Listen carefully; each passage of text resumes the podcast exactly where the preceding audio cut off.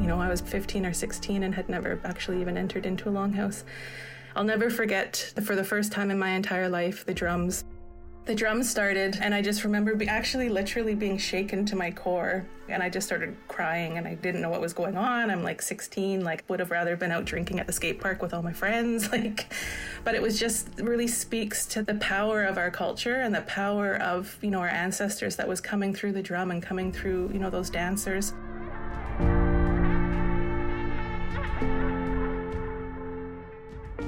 Welcome to the Addiction Practice Pod, a podcast from the BC Centre on Substance Use about approaches to substance use care and treatment. This is a podcast for healthcare providers focused on issues in British Columbia. And this season, we'll be spotlighting Indigenous perspectives on topics around substance use and addiction. We'll focus on issues relevant for Indigenous people who use substances and discuss strength based approaches for all healthcare providers and we're recording on unceded traditional territory of the Coast Salish peoples, including the Musqueam, Squamish, and Tsleil-Waututh nations. The reach of this work touches on over 200 First Nations in BC. I'm David Ball, a journalist with a decade of reporting on substance use, mental health, public health policies, and Indigenous issues. In this episode, we'll be discussing themes around the toxic drug crisis and the historical and ongoing impacts of colonialism we recognize that this may bring about unpleasant feelings and emotions, so please take care while listening. In this series, we'll hear from Indigenous clinicians and people with lived experience on approaches to substance use care that work. Today, we're exploring how Indigenous harm reduction reduces the harms of colonialism. And to help me do so, I'm joined by a very experienced medical practitioner, Dr. Nolan Hop Wo, who is medical officer for mental health and wellness at the First Nations Health Authority and a member of the Metis Nation of Greater Victoria. Thanks so much for being here, Nolan. Thanks for having me, David. So, I wondered if you could share a little bit about your previous work experience and the work that you're doing now in this area. So, I am trained as a psychiatrist. I've been working daily with people and families on mental health as well as addiction issues. And earlier this year, I started working as a medical officer with First Nations Health Authority, and I'm spending a lot of time focusing on the toxic drug crisis. So, based on your experience, Nolan, what does Indigenous harm reduction mean in the context of substance use? Yeah, so when we think about harm reduction on more of a, a, medicalized model, we think about harm reduction as about meeting patients where they're at, in contrast to what we as doctors or society think that patients need. And it's less of a paternalistic and it's more patient centered focus. And part of meeting people where they're at involves being non judgmental as well as being curious and compassionate. So, if we look at what that means on a practical level, for an example of more of the medicalized harm reduction, it may look like providing safer equipment or safer substances to use or housing and wraparound supports. And if we think about Indigenous harm reduction, it's about incorporating an Indigenous lens onto the medicalized idea about harm reduction. So it's about incorporating Inuit, First Nations, and Metis cultural and traditional practices and our knowledge in meaningful ways into a person's recovery with addiction or substance use. So a practical example of this could be, for example, involving like an elder or a knowledge keeper as part of the treatment team or part of the treatment plan. Interesting. So I wanted to kind of look at the historical kind of context of substance use care just to kind of contrast it with what we're talking about. So I know that some of the historical programs have kind of framed addiction as a moral failing. Can you talk about that and how we can shift towards a more strengths based approach to substance use? Yeah, so there are a couple of shifts in thought that we're working on educating people about. And one of them is about needing to reframe addiction and the toxic drug crisis as a population health issue rather than a criminal justice issue. So, this change will allow us to think about people who use drugs as patients who are deserved of compassionate health care, just like any other person within British Columbia, rather than criminals who, for example, should be punished. And the second shift we're looking at involves a strength based model So, for example, acknowledging that within the medical model, which is, I would say, more generally deficit based because we're relying on identifying risk factors or problems that need to be fixed. And when we address these problems, we fix the disease. But people need to remember that, for example, being Indigenous itself is not a risk factor that needs to be fixed, and rather that it's colonization and the harms that go along with colonization that are the risk factors, and that in fact, being Indigenous means being resilient. Well, that's a really good tie in to my next question, Nolan, because today's episode is about colonialism and substance use. Can you talk about how you see them as being related? Indigenous people are disproportionately uh, represented within the deaths in the toxic drug crisis. And one of the ways in which colonization and substance use are intertwined is the idea about trauma. So, the harms of colonization are very deep rooted within Canadian society as well as within British Columbia. And it's been going on for over 500 years. And this has resulted in psychological trauma for the individual as well as intergenerational trauma, which is the idea that trauma can be passed on from a parental generation to a, a child generation or a niece and a nephew.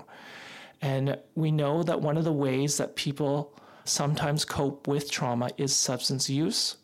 So it's important to recognize that I'm talking about kind of the history of colonization, but it's also important to recognize that colonization is not just something that happened from the past, but it is something that continues to be active and to influence and harm Indigenous people in British Columbia today.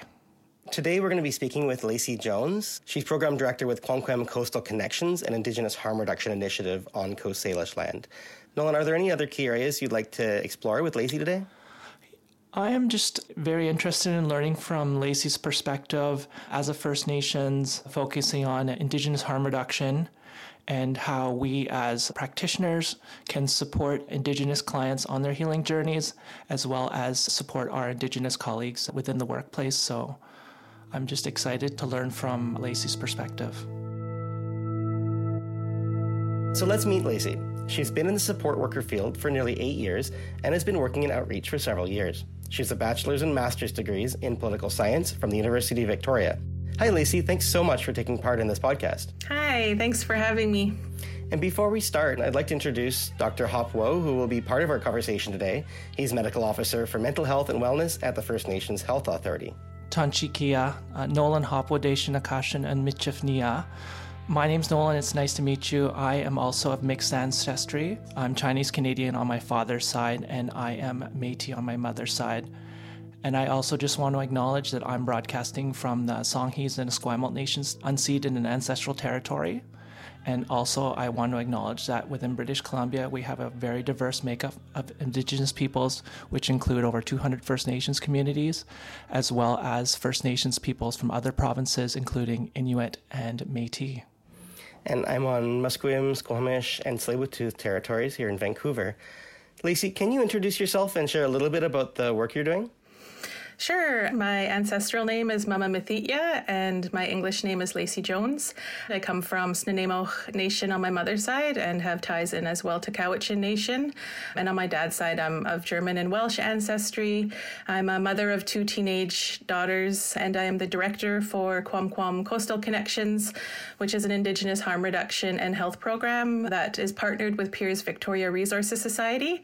We recognize that Peers supports folks who have formerly or are currently engaged in sex work, and QomQem is a, I guess, we're our own little entity, but being supported by Peers Victoria, and we support Indigenous folks who are using substances precariously housed or unhoused in Lekwungen territories. I too am calling in from Songhees and Esquimalt Nations territories, and often we are doing a lot of work over into WSÁNEĆ Nation, so acknowledging the ancestors and the nations and the people that belong to these territories and the, these waters. Well, that's very interesting. Personally, my family settled on Algonquin territory, and my ancestry is Irish, Scottish, and British. Earlier, we heard Nolan's understanding of Indigenous harm reduction, and we talked a bit about the more paternalistic or medicalized model of substance use care, including the kind of deficits based approach instead of strength based approach to that care. I'm wondering, Lacey, what does Indigenous harm reduction mean to you? Yeah, so I think quite often we hear, you know, the phrase that Indigenous harm reduction is a way to reduce the harms of colonialism that Indigenous folks face. And I think on a broader scale, to me, that's, you know, what Indigenous harm reduction is and what we try to do, you know, in the work that we do every day with the street community, working to build up relationships and connect folks back to culture, you know, folks that want to connect back to ancestral culture and strength. I also see that Indigenous people have been practicing forms of actual harm reduction every day through, you know, engaging in our laws and our governance and our protocols. So, thinking about the ways that we practice our culture, I can only speak from a perspective of a Coast Salish person. But I think about things that we're taught by, you know, our elders and, and other knowledge keepers, waking up every day with, you know, intentions and, and waking up and greeting the sun or greeting, you know, the sky and thinking through what kind of day we're going to have and even moving deeper into that thinking about different cultural practices that coast salish people and many coastal indigenous people practice so going for river baths or spear baths, engaging in our longhouse and ceremony. All of these teachings and all of these acts of our culture are ways that we have actually learned from our ancestors to take care of ourselves. And especially in this day and age, you know, when we're faced with colonialism and a lot of racism and stigma and hatred, taking care of ourselves first and foremost so that we can go out into the world and be able to, you know, be Indigenous folks and be able to uphold our culture and uphold our, our laws and our governance, and especially so that we can be healthy for our families and just on a larger whole for you know indigenous communities. Um, so i think about the ways that we provide indigenous harm reduction through QomQem coastal connections and connecting with our relatives that are from the street community you know, and finding ways to reduce the harms that they face as Indigenous people living in Canada, you know, experiencing colonialism every single day, as all of us as Indigenous folks do, but also recognizing, you know, that they sometimes are doubly or triply stigmatized and face this racism, you know, being Indigenous, being homeless and also using substances. So finding ways for us to be able to connect back and, and really it begins with building relationship. You know, often folks that we are working alongside have been displaced from their communities, from their families, from their territories. So really thinking about a foundation for Indigenous teachings and especially for Coast Salish folks. So I think really, yeah, Indigenous harm reduction is, is really about connecting back to culture and, and connecting back to relationship and and finding strength in that. Thanks, Lacey. I also wanted to spend some time exploring the impacts of colonization, but I think it's first it's important that we recognize that as indigenous people we are very resilient and uh, resistant to the harms of colonization. And I'm wondering if you can maybe give us an example of how you see resilience showing up in the community that you work with.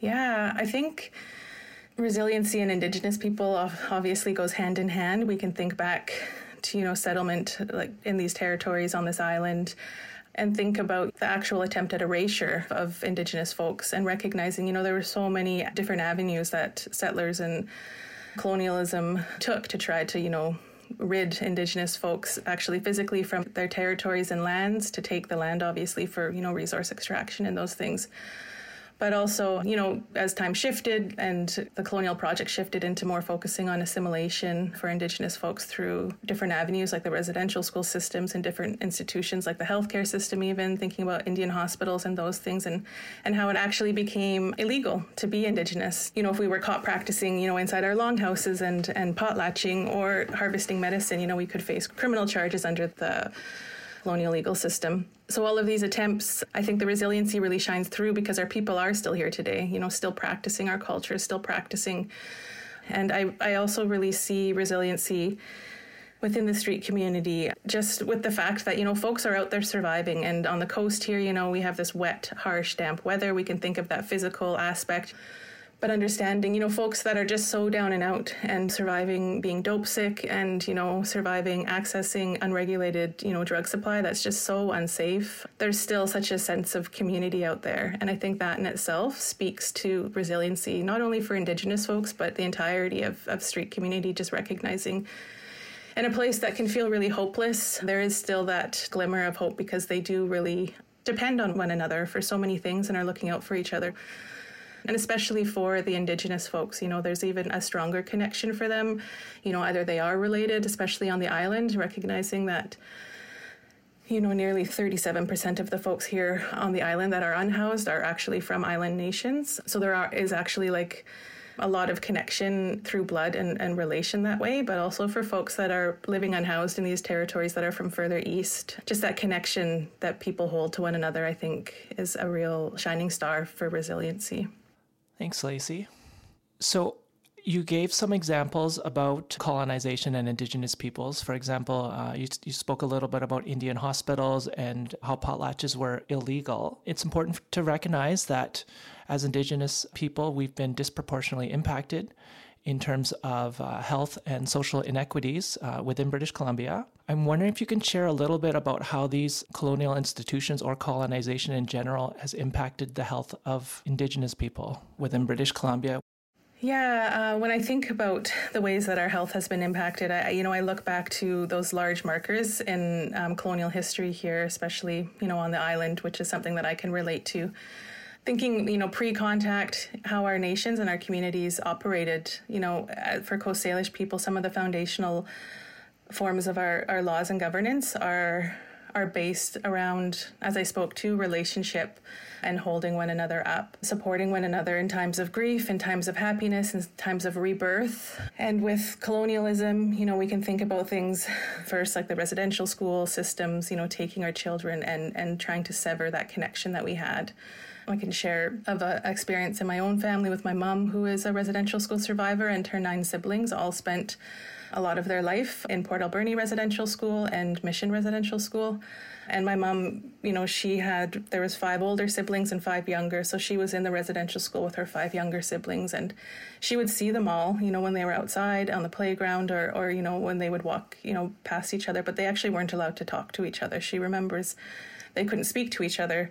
So they had made up hand signals to, you know, let each other know that they were doing okay or they weren't doing okay and just thinking about how hard the colonial project worked to really break down that connection and that relationship that we had with one another when you know my mom had siblings that were probably you know a floor below her or just down the hall and she wasn't allowed to even say good morning or hello thinking about you know things like the Indian hospital and obviously again similar to the residential school systems just that that break in connection and relation to one another and in both of those institutions too thinking about the outright denial for you know children and patients in the hospitals not being able to access culture not being able to access you know forms of wellness that our ancestors had been practicing for thousands of years. And then, of course, you know, leaning more forward and thinking about things like the potlatch ban and the reserve systems and all of those things and how there's just been this constant attack on trying to keep us away from everything that was meant to keep us well.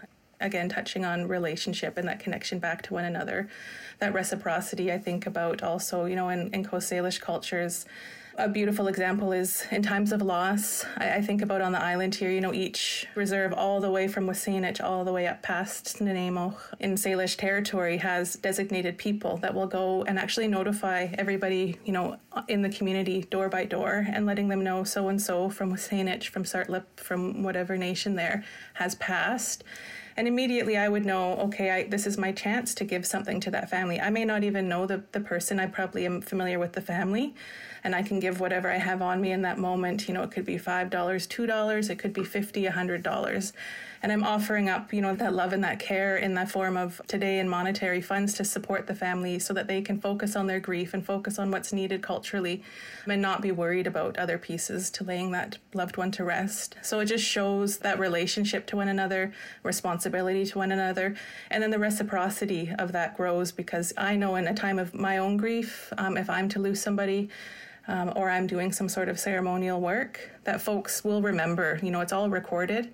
So folks will remember, oh, she gave us that $50 when grandpa passed. Like we need to push that forward and give it to her now in her time of need. So very powerful examples you shared, Lacey, and a good reminder that, you know, survival of cultures is resistance amidst all of that context. And I think it's so important to acknowledge the thousands who are dying and have died in, from the toxic drug supply. And these kind of rituals of, of grief and community care are something that you're practicing and are still alive, and that, that seems so important. Can you talk about how addressing the harms of colonialism can help reduce the harms from substance use and the toxic drug supply in your experience? Yeah, I think with QomQem Coastal Connections, our entire team again really focuses on relationship. So being able to connect folks back to culture. But first and foremost, you know, we need to get to know folks. We need to know where they're from. And, you know, maybe on the island we, we often know, you know, the families they come from. We know if they're Nuu-chah-nulth, you know, we have pulled in folks from Nuu-chah-nulth community to do like knowledge sharing and healing work. And from the North Island thinking about, you know, the Kwakwaka'wakw people and pulling in folks to bring in medicine that way. And then, of course, Coast Salish people as well, leaning on Lekwungen speaking people to share spiritual work, you know, and healing and medicinal work with the street community and with Saanich Nation as well. So yeah, I think the the big the biggest thing is really getting to know folks and knowing where they're from and you know who their families are and being able to offer up you know things that are important to them in their own healing. But also while we're doing that, really understanding that we are and doing majority of this work in Lekwungen and Saanich people's territories. So first and foremost, it's really important to be holding up the local nations um, in the work that we're doing. And I think a lot of the indigenous people that we do work with and support come from you know 60 scoop or the foster care system so a lot of them haven't even really um, been brought up in community or brought up in culture, you know. But I always think back to, you know, my uncle sharing with me all the time when I was younger about how our blood has memory. We have blood memory. And thinking about, you know, how our culture and our ancestors are just so deeply embedded in our DNA. So for folks who may not even really, you know, have never grown up in community or culture, and may not even really know what they need with regards to, you know, healing and being together as Indigenous folks. I think it is deep down within their blood. And to be able to, you know, bring that to light is really powerful for folks. And by, you know, building that family and that community is a, really powerful way to combat the toxic, you know, drug crisis and, and for folks, you know, who are often, you know, again facing that stigma and that racism and trying to use quietly alone i think our team really focuses on offering harm reduction and not you know stigmatizing if folks you know if we're sitting with people and they need to take a hoot or need to you know do what they need to do in order to feel a bit better in that moment there's no stigma or shame attached to that. So obviously you know as a number one piece they aren't using alone. But in those moments too we're strengthening relationship with them right? And then the next step is you know pulling them into culture. You know we offer large cultural events around the city where we bring you know you know, six drummers sometimes at a time, elders coming, cedar brushers come. We share our ancestral coastal food. so bringing in, you know, thinking about the wellness and those pieces that come from engaging and eating, you know, our ancestral food. We're able to find strength and healing in culture. And, you know, in those moments, we're able to combat this overdose crisis by coming together. You mentioned stigma and some of the barriers that people can face accessing culture. I'm wondering if you could talk a bit more about why that's so important and how, how you actually do that to get make sure that people have that access and that you've destigmatized substance use and, and people's choices. Yeah, again, we can look back to, you know, colonialism and the big old Catholic Church and thinking about, you know, those Christian values that have really seeped into our communities. So, thinking about you know the ideas of abstinence you know when it comes to no sex before marriage don't drink all of those things that kind of fall into those christian norms you know have really seeped into into our communities so often a lot of not a lot, but I would say, you know, often in communities, folks have very strong ideas about people not accessing culture because of values based on abstinence. So, you know, not being able to engage in certain things because folks are drinking you know, because people have been so traumatized in our communities by substances and by alcohol and often you know there can be a little bit of gatekeeping there you know folks not wanting to share that medicine and share those teachings if folks are under the influence. And then folks that are often using and living at home in their communities sometimes you know there's that shame within the families as well. So you know they're pushed out of their families they're pushed off of you know out of their territories and communities so being able to have a space carved out in the downtown core, you know, for all Indigenous folks, and and we always invite non-Indigenous people into this work as well. But having a space carved out that is safe for them to access culture and to access, you know, those governance and our teachings to bring healing is so important, and to find folks who are, you know, knowledge keepers and, and folks who share medicine who are safe for the street community to feel good about going to, and, and knowing that they're not going to face stigma and they're not going to be turned away because maybe you know they are under the influence or they've you know had a, a hit of something before they came to see us. It's really powerful. You mentioned that connection to culture is such an important aspect of the work you're doing in harm reduction. Can you share any specific example from the Coast Salish cultures that you're familiar with? Maybe some personal experience about how this has actually really helped people in your field? Yeah, I, I, think, as I shared earlier, you know, my mom and, and my entire family are residential school survivors. My grandma and my grandpa are both residential school and day school survivors, and also my grandma was in the Indian hospital. So there was a lot of attempt to break down and, and to pull our family away from engaging in teachings and engaging in our culture and our governance. So I was never actually raised up in the longhouse, and my mom actually never even took me into the longhouse. And I think often my mom too had a bit of fear around our culture because it was so embedded into her and, and that, you know, our culture was evil, our culture was not safe, it, you know, from residential school. And like a lot of Indigenous folks in Canada, we grew up, you know, with a lot of anger and dysfunction and, and other pieces, you know, that led to trauma, obviously, in our lives. And as I got older and became a teenager, I started drinking heavily and, you know, using once in a while using just cocaine and things like that. But I was drinking really heavily. I was, you know, out of my home. My mom told me to leave at about 16, so I was kind of just couch surfing and partying and drinking. And I think obviously for main reasons just to cover up, you know, pain and trauma. But as I got older as, and I look back now, I really realized that another piece of that was that overuse of alcohol was to actually cover up, I think, a pain that I, like an emptiness that I had inside of me. So I remember my mom had gone back to school when I was a teenager and had finished a degree in education, and they had done a grad ceremony inside the longhouse in Songhees for them. And that was the first time I stepped foot into a big house. So I went in, sat down, and you know we were all dressed up for my mom's grad, and I was like, "Oh, this is interesting." You know, I was probably at that point 15 or 16 and had never actually even entered into a longhouse. I'll never forget the, for the first time in my entire life, like the drums the drums started, and I just remember be actually literally being shaken to my core. Like I got actually really emotional, and then some of our really sacred dancers came out in regalia, and I was just like so moved. And I think I was so young, and I just started crying, and I, I didn't know what was going on. I'm like 16, like I would have probably, you know, would have rather been out drinking at the skate park with all my friends like but it was just really speaks to that the power of our culture and the power of you know our ancestors that was coming through the drum and coming through you know those dancers so that was my first kind of connection back to culture and I didn't really think much of it. Like I kind of wiped the tears off my face and I was like, oh, like get it together, Lacey, what's going on? So we went through the rest of the day. And that was I hadn't really connected back after that. That was just kind of a blip in like, you know, that those years and I, I continued on with the heavy drinking and, and partying and all of that until my oldest daughter and as they got older, I really started to understand more about colonialism. I remember thinking my mom had actually never even spoken to me about residential schools, and nobody in our family spoke about it. I don't even think I really heard about them until I was about 14 or 15.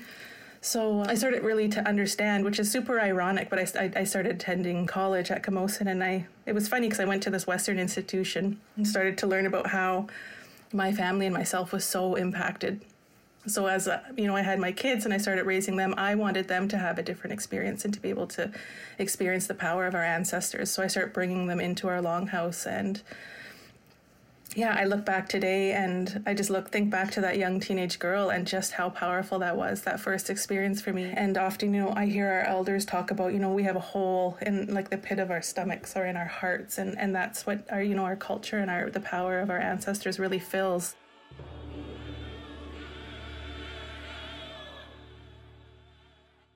What are some steps that healthcare practitioners might take towards decolonizing their harm reduction in practice? I think starting with if people want to start decolonizing, you need to go all in or don't go in, you know. I think by putting your toe in the water, it can actually cause more harm, not only to folks that you're serving, but also to people that you're calling on to support, you know, you in making these shifts in your practice or in your programming.